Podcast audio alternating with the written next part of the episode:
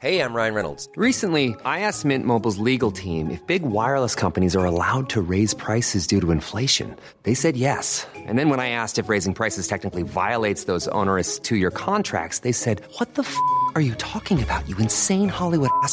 So to recap, we're cutting the price of Mint Unlimited from $30 a month to just $15 a month. Give it a try at mintmobile.com slash switch. $45 upfront for three months plus taxes and fees. Promo for new customers for limited time. Unlimited more than 40 gigabytes per month. Slows. Full terms at mintmobile.com. Welcome to Hard Currency, the weekly podcast of the Financial Times, which looks at all the comings and goings in the foreign exchange market. I'm Roger Blitz, and it's been an up and down week for the dollar, much as it has been this year. Pulled lower this week by the Euro's French election rally, driving higher on upbeat hopes about Trump tax reform, and then coming back down to earth when those expectations were rather dashed. Is that it for the dollar this year, or can it still find the catalyst for a new higher range? And does the French election and a likely victory for centrist candidate Emmanuel Macron promise a new rally in the euro, or can that only happen if the European Central Bank starts to come out of easy monetary policy? With me to discuss these issues is Adrian Owens, Investment Director at the Asset Manager. GAM, first question for you, Adrian. What's your guess at where the dollar index is going to end up at the end of the year? Well, it's a little bit unexciting. there are lots of conflicting forces at play at the moment. Clearly, we're coming off, up until the start of this year, a very good run for the dollar. This year, the index has dropped back about 4% or so. It does look perhaps as though we're finding a little bit of a base here, and currencies like the euro perhaps going to do a little bit better going forward. However, from an interest rate point of view, rates are still very supportive of the dollar. If we look at real interest rates, which have been an important driver of the dollar um, over the last year or so, that actually suggests the euro dollar should perhaps be a little bit lower, mm-hmm. maybe closer to 106.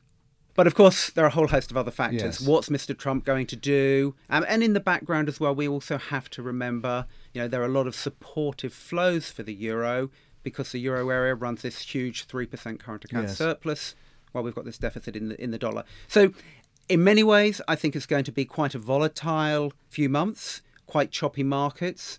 Bigger picture, I think the dollar does weaken a little bit, but I don't think it's a huge play for the very near I'm term. interested. You're, you're, you're clearly seeing that, that things are in range. Choppy, you talk about a bit of volatility, but we're, in, we're not going to break out into a new range. We kind of see, the market almost sees that this Trump disappointment trade that they started to see with the problems over uh, healthcare now may be happening with tax, possibly with fiscal, kind of the market are getting used to this Trump disappointment. Is that right, do you think? It does very much feel that way. I mean, we had news again overnight that, that perhaps we'd get some encourage, you know, some encouraging further developments on this front, and it really didn't have much impact. Mm. I think the other thing that we also need to bear in mind that people often jump on this as very much a Trump story, mm. but we have to also remember that the US economy during the time of Trump's election was doing much better yeah. and the data was picking up. I mean, over the last few weeks, the US numbers have actually been surprising a little bit more on the downside. So I think this is also a factor that is sometimes overlooked. Yes, and other factors that have been shifting currencies on on the NAFTA side, the whole North American Free Trade Agreement. You know, there we saw, you know, the, the Canadian dollar and the peso suddenly being marked down lower. Then comes along Trump and saying, actually, I'm not going to write an order saying we're going to abolish it or scrap it. I'm actually going to have a, a negotiation. So again, the choppiness that you see on that whole protectionist agenda should even itself out or level itself out to a kind of a net net. Oh, yes. I mean, we've had huge fun and games, in particular in the Canadian dollar and a currency which is quite close to my own heart, and the Mexican peso, which performed awfully last year. Mm. But this year has actually really turned around yeah. on more optimistic views as far as NAFTA is concerned, more positive comments, in particular from Commerce Secretary Ross.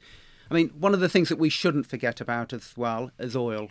And oil prices have been mm. under pressure over the last week or two, and that also has been weighing on, in particular, the Canadian dollar.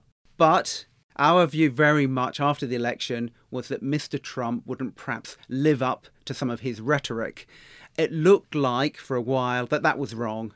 The rhetoric just carried on coming, and the currency suffered, um, the Mexican peso in particular, on the back of that. More recently, not just from Mr. Trump, but from other members of his team, the rhetoric clearly appears to have shifted. And it does appear as though we're going to see a degree of pragmatism. And last night's announcement, again, that actually they want to renegotiate NAFTA to the benefit of Canada, Mexico, and the US, I think obviously is much better for those currencies and seems to my mind the more likely outcome. So on euro dollar, we look more towards European events perhaps to see what may be the driver. And there are two key drivers in play this week, Adrian. One is obviously the first round of the French election. The other is the ECB meeting, which has just taken place today, Thursday. Of the two, were you surprised perhaps that there wasn't a bigger rally in the euro following the first round election? Not really, because that was still the market's best guess of the outcome.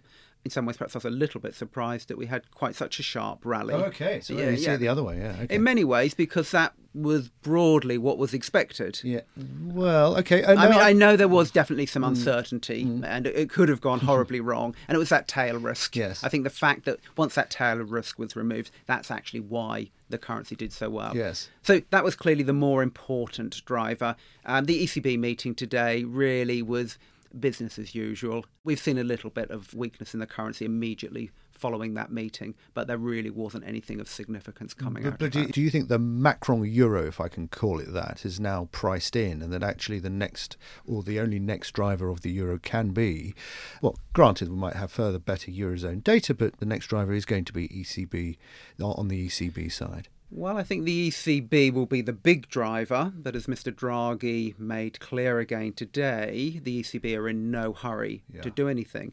I mean, one of the other things that we need to also bear in mind, and perhaps it's a bit early for the markets to be focusing on this, is the Italian elections. Oh my goodness. No, I know we're not even we're not even through the French elections yet, but you know potentially early next year, Yeah. and that one I see as a bigger risk than the French election. Because all this points to more than simple political risk on a binary electoral basis, but also policy implementation, which is presumably the same thing, really. But I mean, you know, one of the things the markets worry about is can Macron, if he wins, you know, actually get through an agenda with the with a potentially hostile National Assembly. We've just been talking about Trump's gridlock problems. Theresa May in the UK, you know, is clearly trying to beef up her majority in order to deliver on Brexit. So is the market attention shifting more or closer towards the idea of what can you really do? It doesn't matter who's in power, what can you really do? I would say that's more the case with Mr. Trump. Yeah. I think with Macron, there's less that's particularly contentious. So, to my mind, the market's not really that worried. Implementation, of course, as we saw with Obamacare, you know, this is really the big issue for Mr. Trump. And of course, his policies are so much more radical. Yes.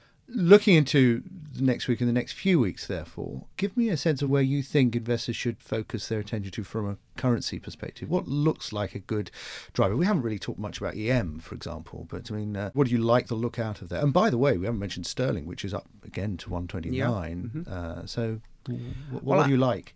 I think there are more opportunities really outside of that G3 area. Right, Because as I alluded earlier, I think euro dollar is a little bit choppy. Um, to my mind, well, we touched on oil. Oil has been weakening. I think bigger picture, the outlook for oil, given the global growth backdrop, given the underinvestment in oil, is actually reasonably encouraging. Mm-hmm. If you share that view, then currencies like the Norwegian kroner, the Canadian dollar, which have been quite badly beaten up recently, they should do well. So I think that's definitely something that we should be focusing on. On a slightly bigger picture view, and one of my favourite currencies at the moment, I think is the Swedish krona. Oh, go on. Talk us, talk us through it. Well, no, it's just that we have, um, in many ways, when you look at what drives a currency, you can tick every box apart from one. And that one has actually been more important, which has been that the central bank have just keep adding more monetary accommodation. Amazing, amazing. Despite the fact that growth for the last three years has been around three and a quarter Yes. above trend. House prices are booming, credit's booming but it's becoming more difficult for them to continue with this policy because inflation has moved back closer to target. They've got a split on the Riksbank board now. There are six members. Three of them did not want to extend QE today because we also had the meeting for the Riksbank. So that's but that's a slightly m- longer term play.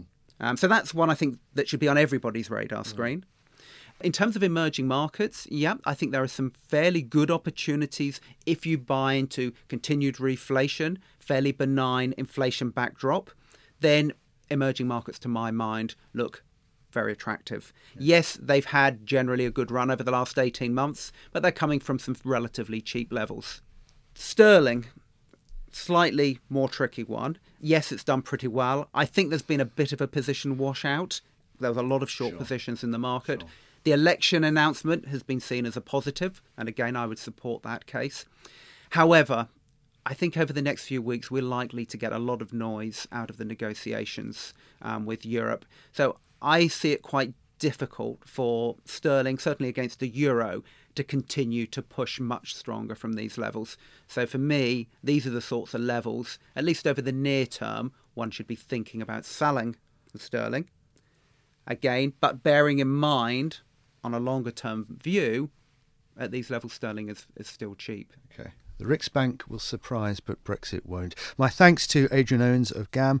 Next week, it's the run up to that second round of the French election and another monthly US payrolls report to look forward to. Join us again on Hard Currency. Until then, goodbye. Planning for your next trip?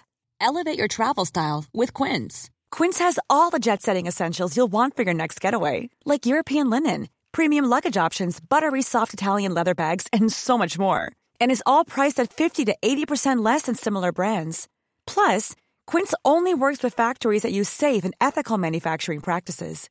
Pack your bags with high-quality essentials you'll be wearing for vacations to come with Quince. Go to quince.com slash pack for free shipping and 365-day returns.